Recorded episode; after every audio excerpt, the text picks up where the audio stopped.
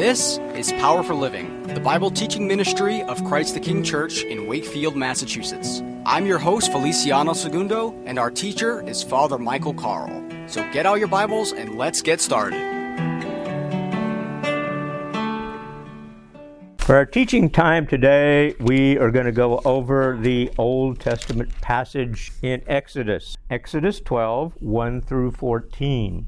The first thing we have to take into account is that right here from the get and go, at the very beginning of this passage in verse 1, now the Lord spoke to Moses and Aaron in the land of Egypt, saying, So, first thing we need to note is who's speaking? The Lord, yeah. And so these instructions are coming directly from Him. Now, he told them it would also be a new year. The Lord is the one for who new beginnings. Think about that.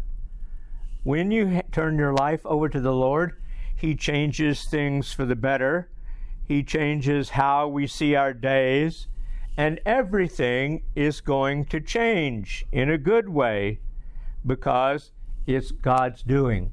So, right here at the beginning of that, he said, This month shall be your beginning of months. It shall be the first month of the year to you. So, we're supposed to keep in mind that when we have the Lord in our lives, it's a new beginning. Now,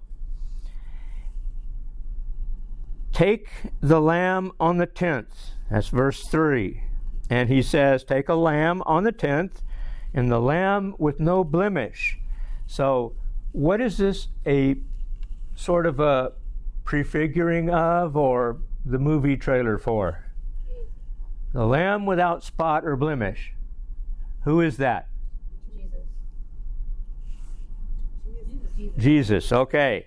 Yes. Uh, you guys don't know yet that the answer to every question in church is Jesus?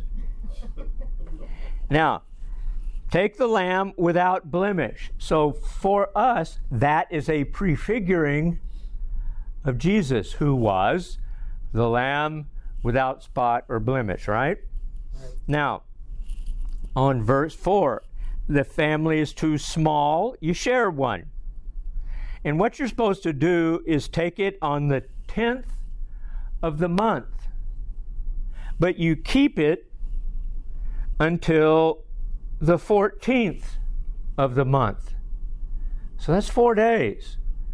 Why do you think he would do that? What is the reason for why you, he would command the people to go find this perfect lamb, or as perfect as possible, on the 10th, bring it to their house, but then sacrifice it on the 14th?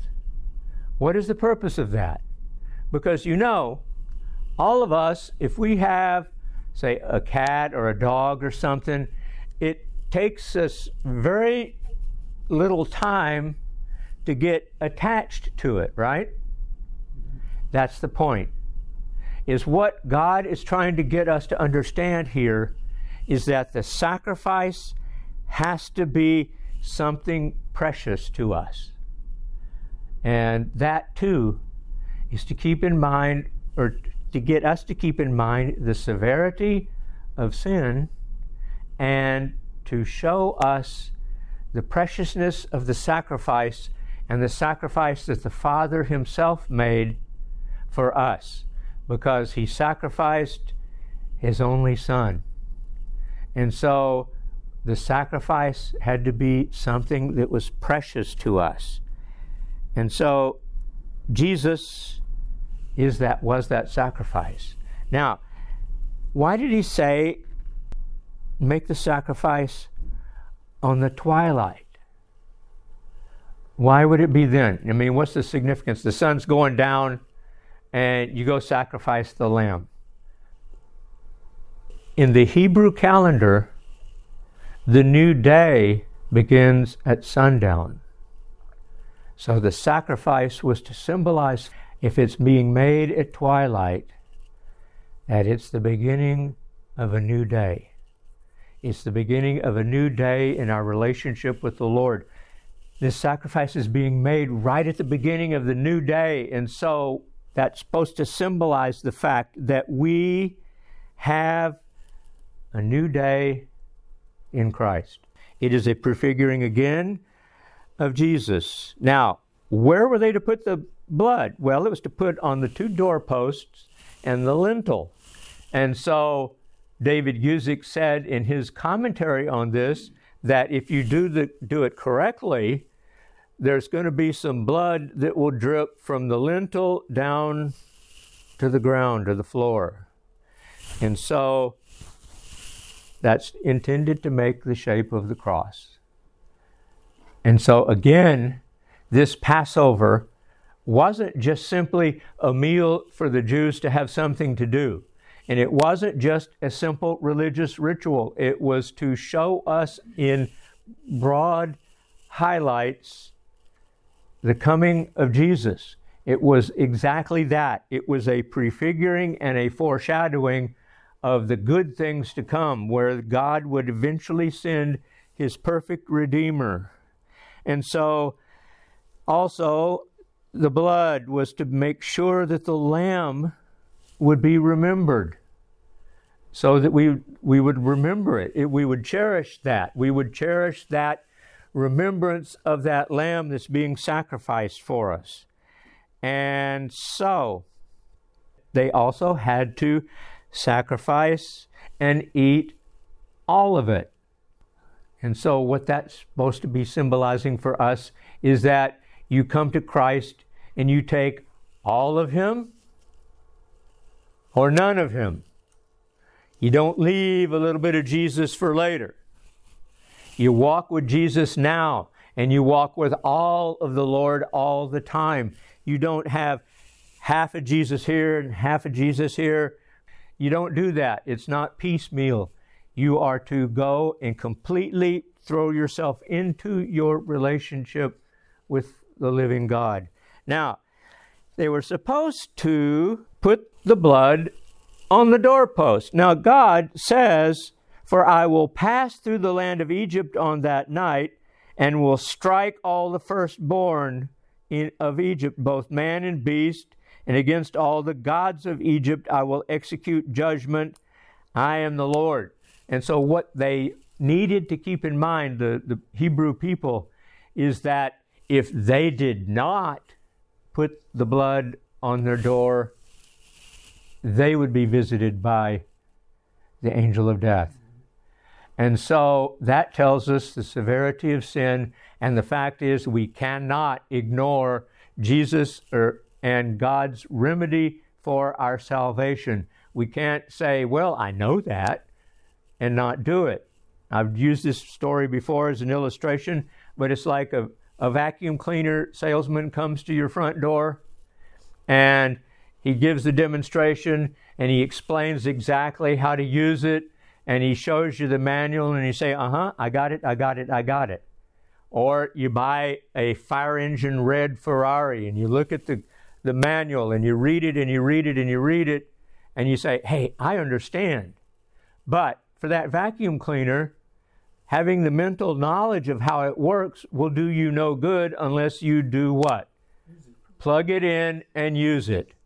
So they were not to ignore the instructions. However, one other thing here in verse 13 the blood shall be a sign for you on the houses where you are. And when I see the blood, I will pass over you, and the plague shall not be to you or on you to destroy you. Now, here's one of the interesting points is the blood was a sign.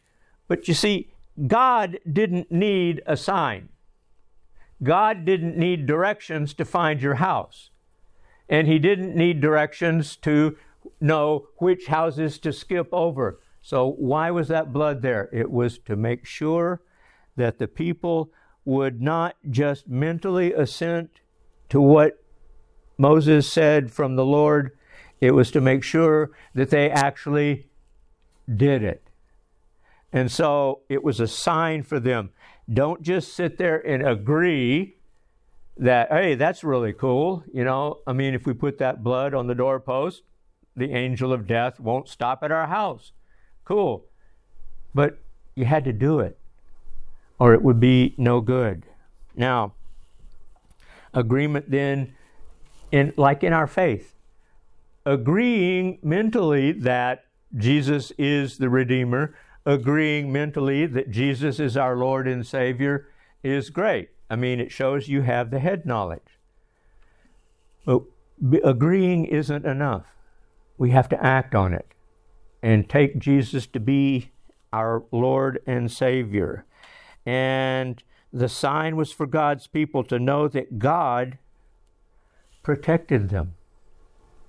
They were spared by the fact that the blood was on the doorposts and on the lintels of their houses. Now, all of this, of course, again, is the prefiguring of the fact that this is an illustration of Jesus.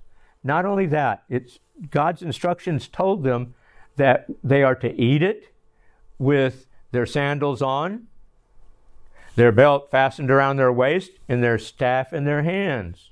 And they're to eat it, I guess, with the other hand. Why would he tell them to do that? And again, the reason is this when God gives you instructions, you act on them quickly. You don't sit there and deliberate on, say, hmm, should I do that or not? Well, I, I know God told me to, but I don't know. Do I need to do that? Yes, you need to do it. And that's what the point there. God told them to do it that way, and He told them to act on it and to act quickly and not delay. And again, this is an illustration of Jesus' presence for us. It is an illustration for Christ. And you see, by the inspiration of the Holy Spirit, Paul made it perfectly clear for indeed Christ our Passover, see, Christ was our Passover sacrifice, was sacrificed for us. John the Baptist drew on a similar image when he said to, about Jesus in John chapter 1 Behold, the Lamb of God who takes away the sin of the world. It seems that Jesus was actually crucified on Passover we see Jesus in the Passover. Jesus lived with and became bonded to the human family before he was sacrificed for them. The sacrifice of Jesus has to be appropriate to each home, not simply on a national or community basis. Jesus, the Passover lamb, was spotless, perfectly so, not stained by any sin, any moral or spiritual imperfection. It was only the blood of Jesus, his actual poured out life, that atoned for sin. In his death, Jesus was touched with fire, the fire of God's judgment and wrath. In his death, Jesus received the bitter cup of God's judgment. The work of Jesus has to be received fully, with none left in reserve. And the Passover work of Jesus for his people is the dawn and prelude to their freedom. So Christ, our Passover, was indeed sacrificed for us. And so, what we need to get from this passage today is how each one of us needs what Jesus has done for us and appropriate it in our own lives. What it means is that Christ is our Lord and Savior, and we need to walk with Him every day, not think about it, say, well, one of these days I'll get around to it. Well, you might not get around to it. So let's act on it today. Christ, our Passover, was sacrificed for us. Amen.